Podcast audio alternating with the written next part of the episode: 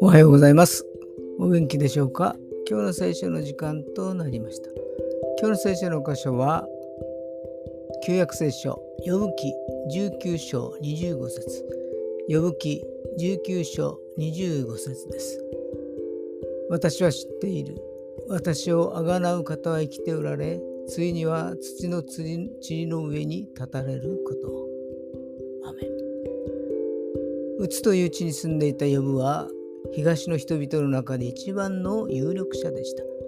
家族に恵まれ、多くの財産を持ち、人望も厚く、敬虔な信仰者でした。